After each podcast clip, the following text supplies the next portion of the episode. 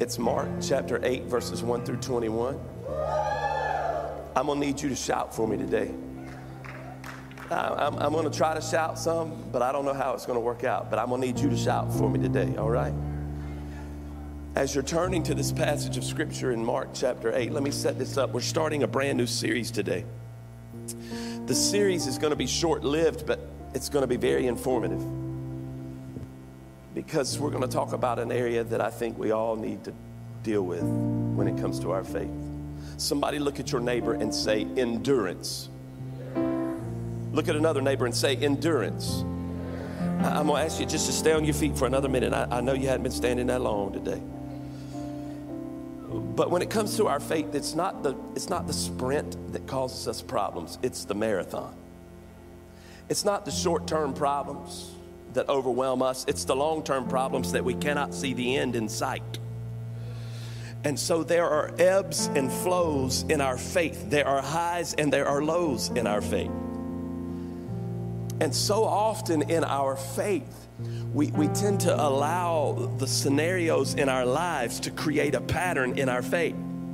Therefore, the scenarios have more control over our lives than our faith does. And when that happens to us because we have questions in life, because we go to, how many of you know there are just some questions in life that you just cannot answer, and sometimes that just you struggle with them.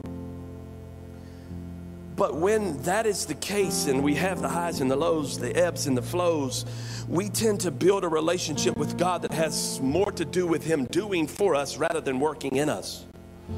And when you have a relationship with God that is more about Him doing for you rather than doing a work through you, then you will have something called spiritual amnesia when you hit a difficult place in your life and you will forget everything that God has done because in the moment He doesn't seem to be doing.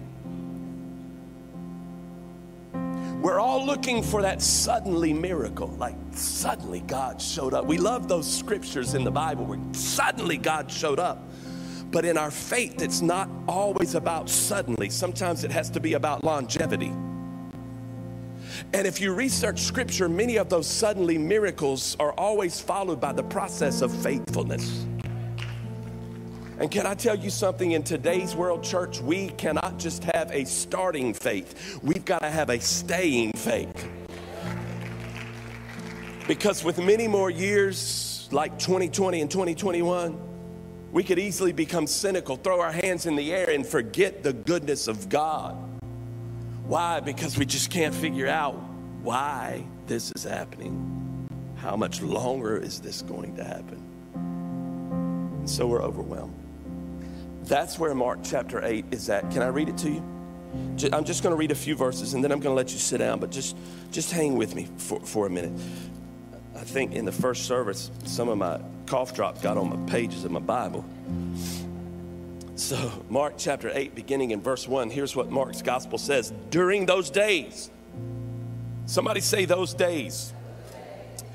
Those days, those days. How many of you know Mark is letting us know that there were some days when people were broken?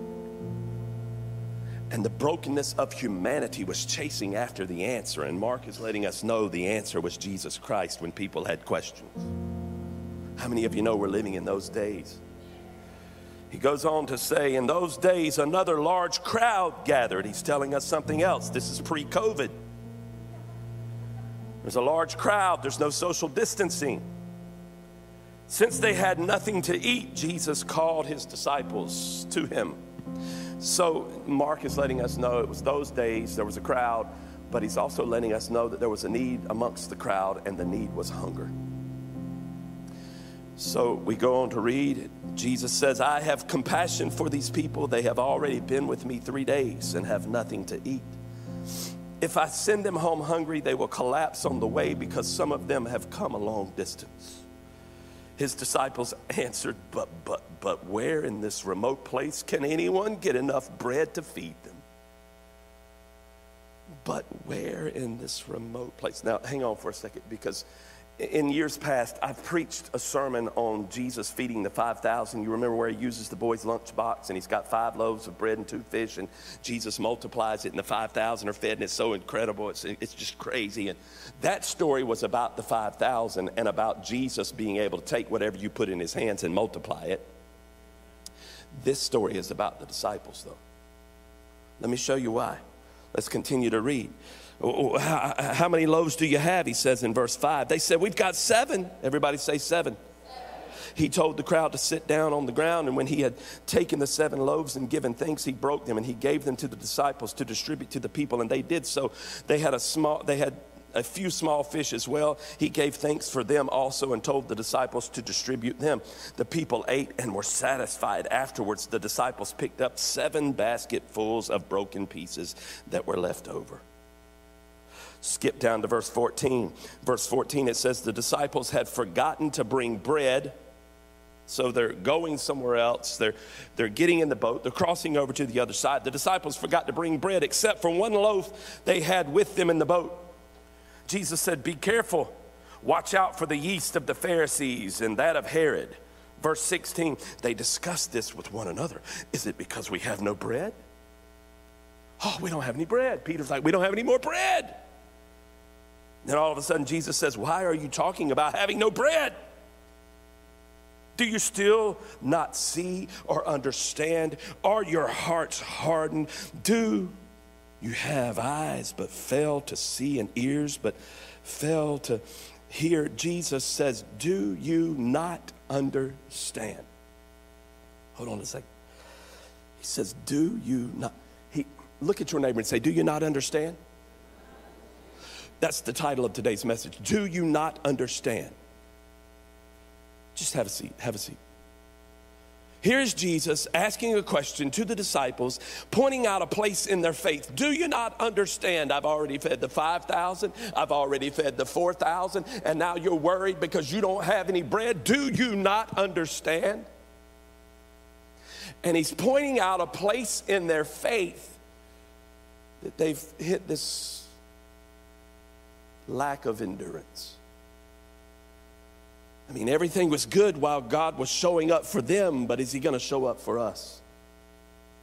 In fact, this specific question in their faith goes all the way back to verse 4. Verse 4 says this, if you'll put it up for me to save me some time. Verse 4 says, His disciples answered, But where in this remote place can anyone get enough bread to feed them?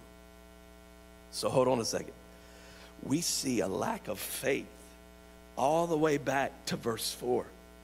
They know Jesus has already fed the 5,000 before. Now there's only 4,000, so this should be easy.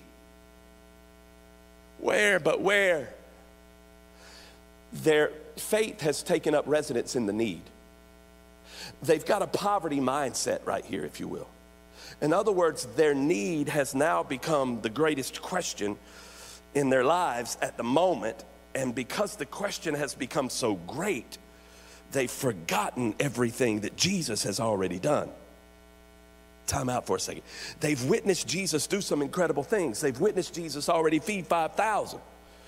Now, at the beginning of this story, they're already wondering if Jesus can do it again.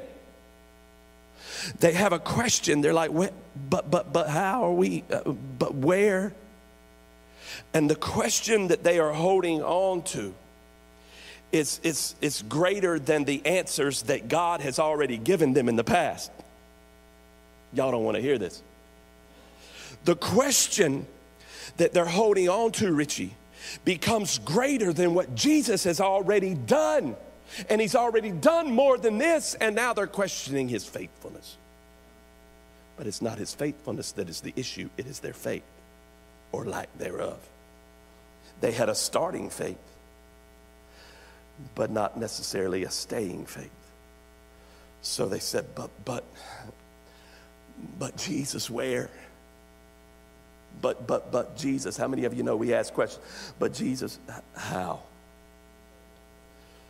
But, but Jesus, but, but, but why? But Jesus, how long? But Jesus, how much more? I can't take it. How many of you know we ask those questions all the time? We, we, we've got some butts. How many of you know what I'm talking about?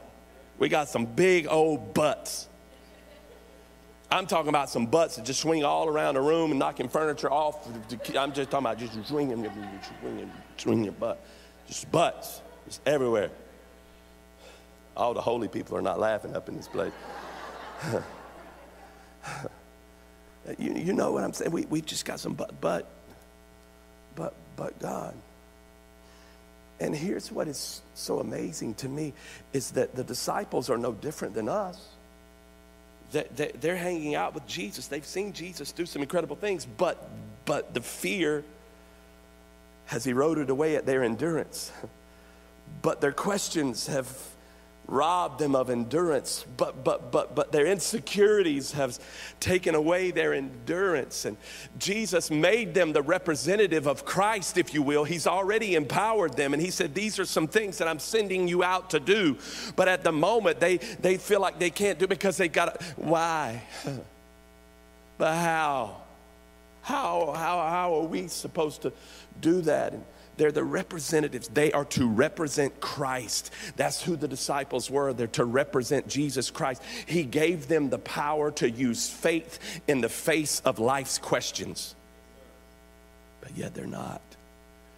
And there's 4,000 people there who know that 5,000 have already been fed. Keep that in mind.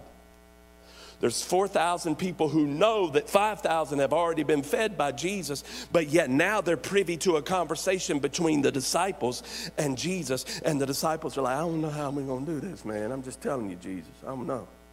How? How, is this, how are we supposed to do this? This conversation is happening. And the point that I'm trying to make is that there are people who are watching how you use your faith in the most difficult circumstances in life. Here they are, the representatives of Christ. They've got enough faith to follow Jesus, but they don't have enough faith to stay in it.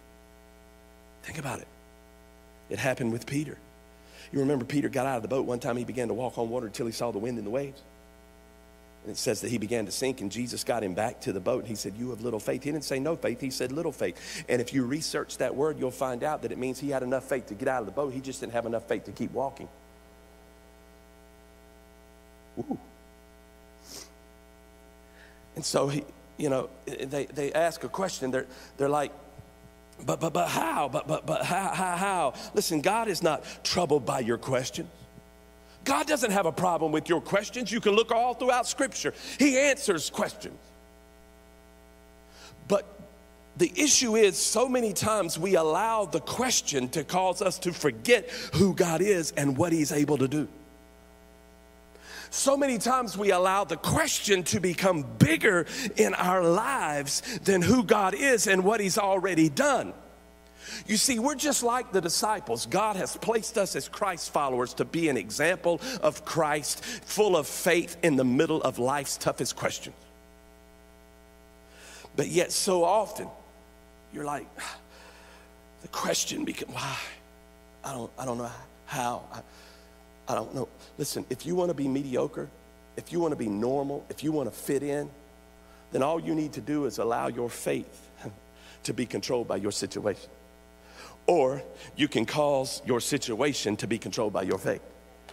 If you want to be normal and you want to fit in, then all you have to do is just be like everybody else and complain about everything else that's going on all around the world and in your life today.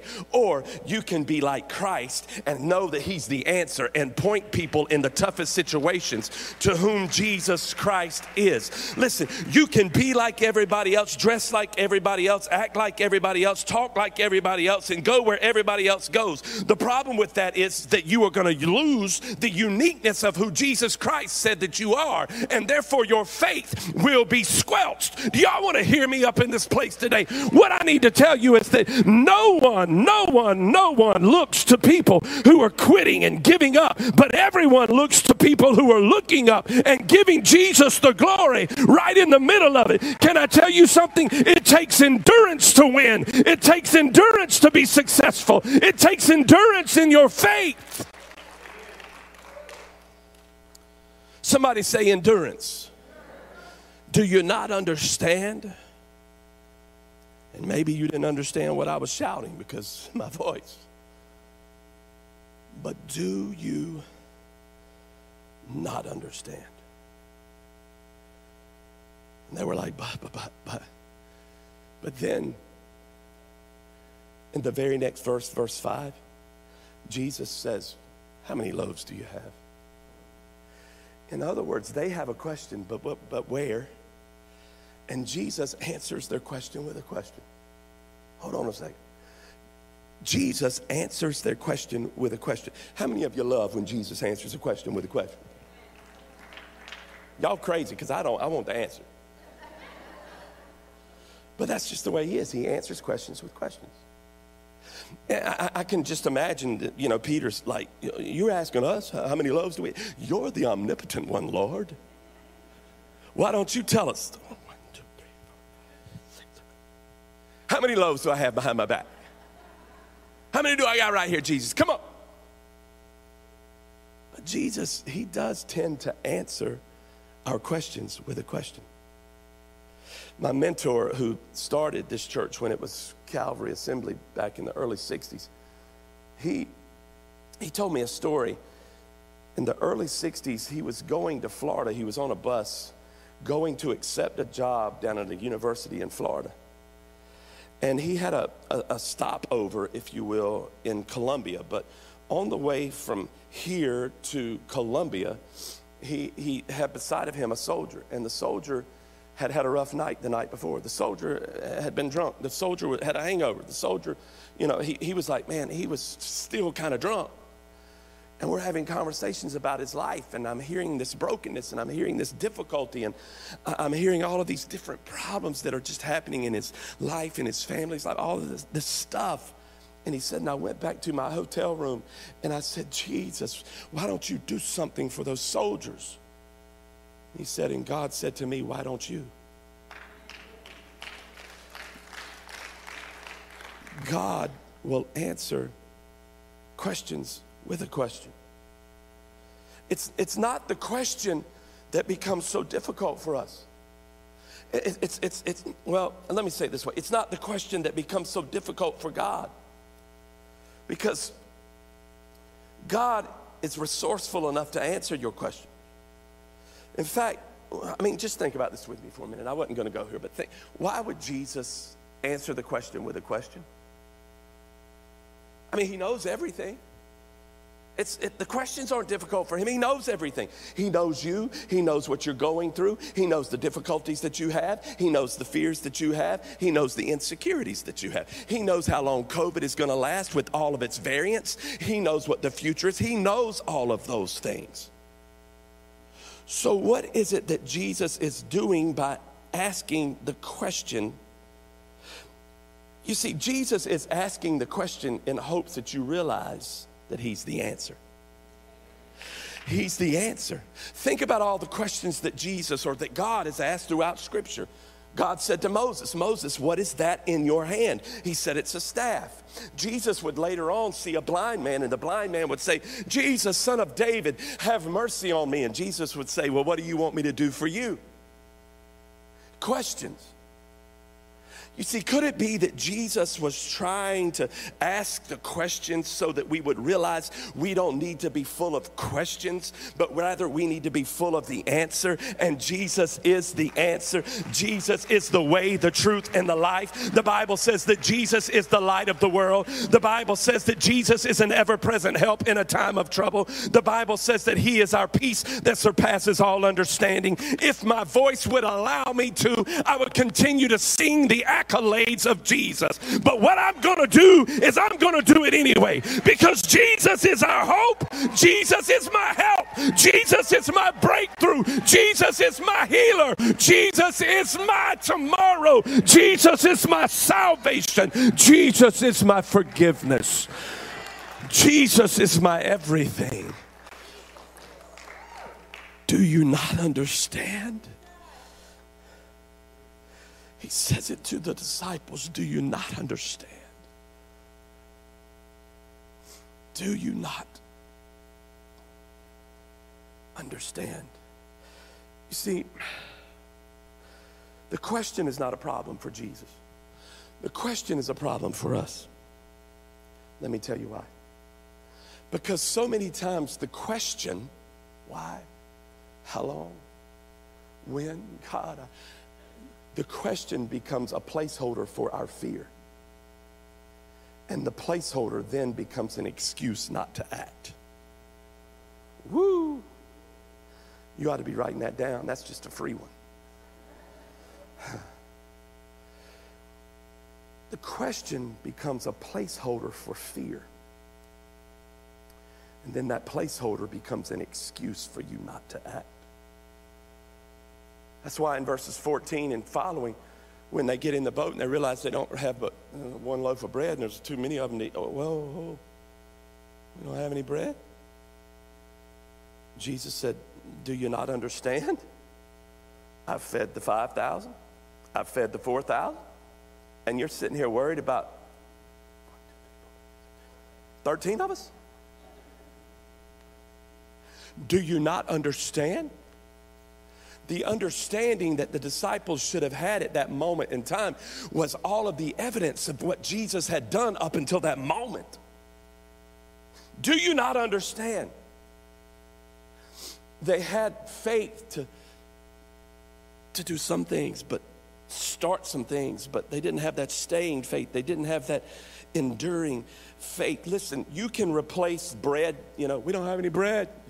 You could replace the word bread with COVID. How long is COVID? You can replace the word bread with a, job that doesn't seem to be going the way you thought it would, or you can replace whatever your problem is. You can replace the word bread with it. You can just cross bread out and write lack, loneliness, difficulty, broken relationship sickness, uncertainty, you, whatever it is, you can replace. In fact, let me just be honest with you. I don't know who this is for. I, I, God put it in my spirit in the first service, and He's doing it again. There's someone who God has placed a business in your heart, in your spirit, but yet you're, you're not moving forward with it. You are not acting on it because the question is bigger than your faith. Some of you want relationships restored in your life, but yet you're hung up on the offense. I, I wrote this down. I, I think this may be in your notes. But the problem with endurance is we expend more energy in asking why than saying yes. Good Lord, that's good, man we expend more energy in asking why than saying yes. Why should I forgive them first? They hurt me just as much as I hurt them. Why should I give in that offering? Because to be honest with you, I got a lot of other needs and stuff that I, so why should I? And so what ends up happening is you get so caught up in the question that you limit God's potential in your life because the question becomes more important to you and more overwhelming to you than the goodness of God's faith and grace and goodness and mercy and faithfulness. So Jesus said, How many loaves do you have? And they said, We've got seven. So in verses seven and eight, he says, Okay, sit everybody down. And he said, He took the bread from them and he gave thanks. He gave it back to them and they passed it all out. Here's what's so cool they passed it all out. And then when they went to collect it in verse 8, it says the people ate and were satisfied. Somebody say satisfied. Huh. 4,000 people, seven loaves of bread. But after they ate, the disciples picked up seven basketfuls of broken pieces that were left over. So, this is a story also about the abundance of God because they finished up with more than they started out with. Only God can do that. Only God can do that. How many of you? Somebody ought to just praise God because He's a God of abundance. Come on. But a couple of questions here. Some theologians say, well, you know, when you get to verse 14, theologians have argued over this. I mean, seriously.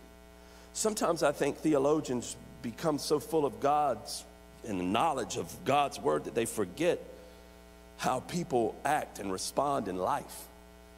Because I read where one theologian said, you know, I don't understand, we can't quite understand how the disciples have already forgotten everything that Jesus has done. But the truth is, if you're in life, you know that sometimes questions become very big. You don't understand the timing of things, you don't understand the difficulty of things. And so the problem is not, well, let me say this way. The problem is that when you hit the next crossroad, the next problem, the next difficulty, it will sometimes very easily cause you to forget what Jesus has done because in the moment, your faith has no endurance. It's a lack of endurance. And it's not even that you don't have any faith, it's just you, you, haven't, you haven't built your faith up. You don't have that staying faith. That staying faith. How many of you know that, listen, you, you're going to have ebbs and flows in your faith. But the truth is, if you follow the ebbs and flows in your faith, the times that it was low, you probably weren't in God's word the way you once were. Times it's difficult, listen, I, let me just, just throw that out the window and just say this when you are going through difficulty, and you may be in God's Word every day, and still you're going to go through difficulty because this is life. In this world, you will have trouble, but take heart. Because the Bible says Jesus has overcome this world. The, the, point, the point that I'm trying to make is God's Word has an answer for you. God's Word has an answer for your question. God's Word has an answer for your question, and that answer comes in the form of faith, but shows up in the form of grace. Are, you, are you with me? Mm, good Lord have mercy. Hold on a second. So, so let me let me tell you this. It's cool about this, the number seven. So there were seven baskets, or there were seven loaves, and then there were seven baskets full left over. Well, the number seven in the Bible is the number for completion. Jesus did a complete work. That's cool. When you, when you think of it like that, that's, that's just cool. But, but really, I, I began to just talk to God about this. Like, God, really tell me the significance of the number seven. I understand this, you know, that it means, you know, in spiritual terms, a complete work. But God dropped something in my spirit. He said it was not the, the number seven that brought completion, it was their willingness to use what they had that allowed God to do a work of completion.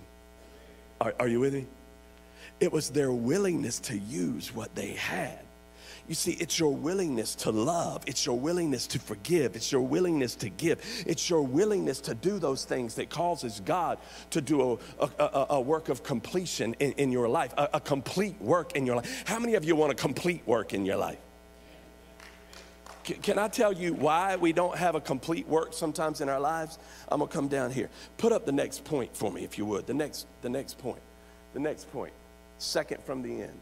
Um, is it Okay, yeah, here it is. A lack of endurance. Can you put it up on the screens for them? A lack of endurance comes when we allow the questions in life to stop the flow of God in our lives. Hold on a second. I need you to grab this. A lack of endurance comes when we allow the questions in life to stop the flow of God in our lives. So, Kim, what happens is a question a difficulty, a situation, a scenario begins to dictate your faith rather than your faith dictating your circumstance. And so what ends up happening is that question, why God, I don't understand this God. And so you become so enamored with the question that, and I don't mean this in an ugly way, but it's the only term that I know how to use, that you become ignorant to all of the other needs around you. Therefore, the flow of God, listen, God's flow in your life is a selfless flow, it's not a selfish flow. He flows into your life in order to flow out of your life, in order to flow through your life. So, what ends up happening is you become ignorant to all of the difficulties around you, and therefore there are needs around you that you had the potential of meeting, but yet they go unmet because the flow of God is no longer flowing through you because the question is overwhelming your faith. Therefore, you had a starting faith, but not a staying faith. But God flowing through you could meet his need, which meets her need, which meets Dwayne's need. Kim still got a need, but God's flowing now through Dwayne and Roxanne and through you and through you and through you and through you, through, through, through you and through you and through you and through you and, and through you and and, and God's flowing through you, Ronnie, and God's flowing through you and through you and through you. And, and pretty soon, and pretty soon, and pretty soon, Pastor Johnny, what happens is God does a complete work. And somebody else, because the flow of God's grace continues to be poured out, somehow, some way, some connection that God makes, He does a complete work in you. Because you didn't stop it up. You didn't allow the question to stop what God was trying to do. Do you not understand? He said. Do you not understand? He said. Whew. The next point, put, put it up for me. Put it up. I know I've been all over the place. I'm, I'm just trying to give you the highlights. Don't let the question you have keep you from the completion that He knows.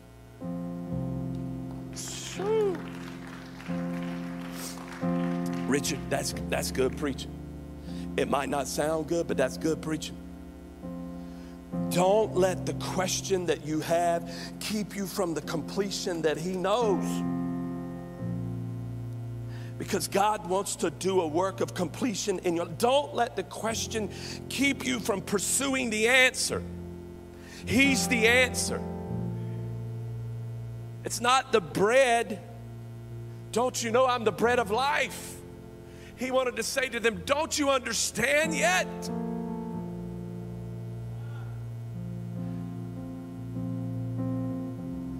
Let me, let me say it. Let me, let me say it this way. The complete work that God wants to do in your life has really, it really has nothing to do with bread.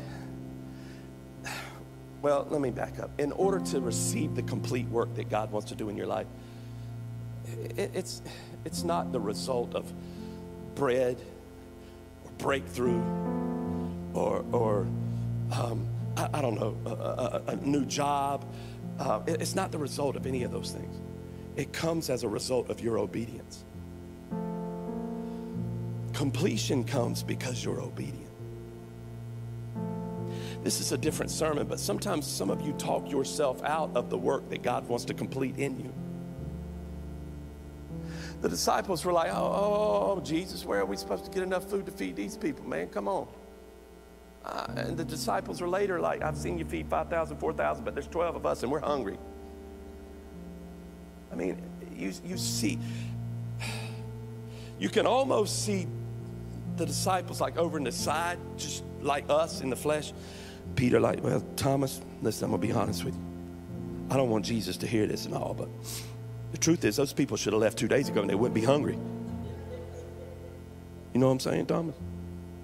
I mean, I don't know what he's talking about, but they, they they would have went home. They wouldn't be hungry. Huh. I mean, I don't understand that. You know what? They they wouldn't have to hold that sign if they got a job.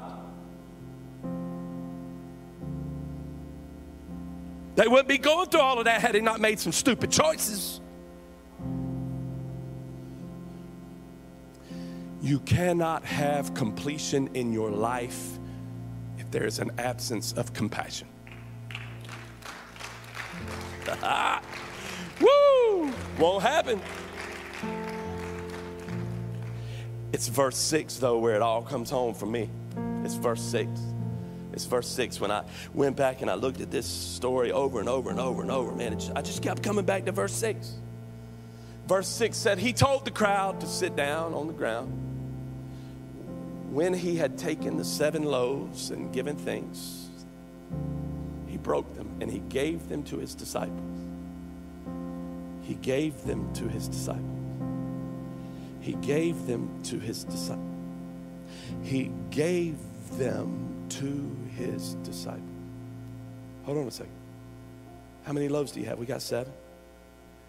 He gave, they gave him seven loaves. He gave them back seven loaves that were blessed. They picked up seven basketfuls after feeding everyone. Somewhere there was a multiplication. The, the, the thing that I'm trying to get to here is it says he gave them. Everything that you have in your hand is the result of his hand. Did you know that? Everything that you have, listen, the bread was on loan. The bread was on loan from God anyway. He had already bled. Don't you understand? What he had already placed in their hands was enough to do what the job needed to be done. It, listen, what I need you to hear is this you've got to place it in his hand, you've got to give it back to him. Let everything that hath breath give it back to God. Let everything that hath breath, you cannot allow your but to be bigger than your God. But God, but God is my healer. But God is my hope. But God is my help. But God is my breakthrough. Somebody get up on your feet and give God a hand clap of praise. Somebody praise Him like you mean it. Come on.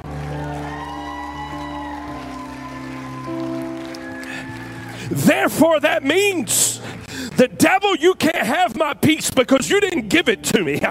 devil, you can't have my house because you didn't give it to me. Devil, you can't have my job because you didn't give it to me. It came from his hand. Do you not understand?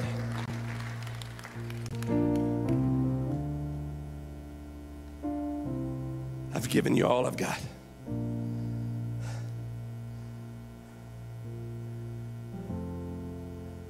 With every head bowed and every eye closed.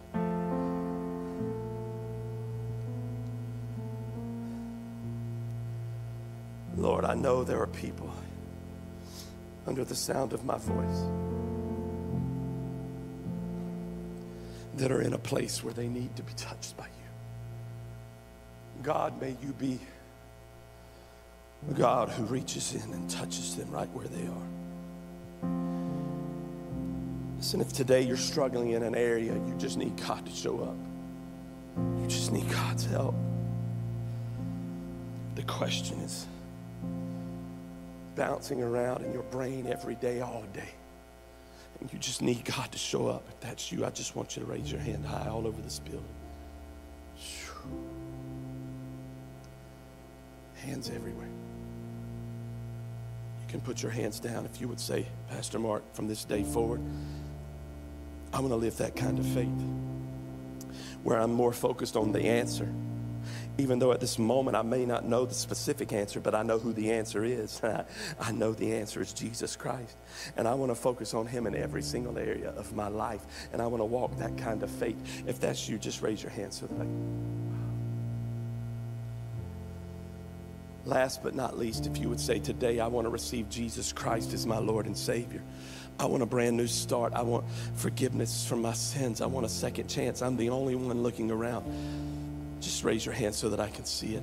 I see those hands. Wow. Father, today we cry out to you. There are people in this place who need to be touched by you, God, who need to be renewed and strengthened and encouraged. And God, may you be that God for them today. Lord, may you empower them in ways that only you can. There are people that today are making the commitment to live their faith this way, God, to be focused upon you, to have that staying faith. God, may you bless them and encourage them, Lord, as they continue on that journey. And then there are those, God, who are giving their hearts to you today. Lord, may you be their Lord and Savior. May you forgive them of their sins. May you grant to them a second chance, God. May you make their days ahead wonderful days. God, we just give you the praise, the honor, and the glory for it. Somebody in the house, just give God a praise. Come on, rise up and praise Him for the work that He's done.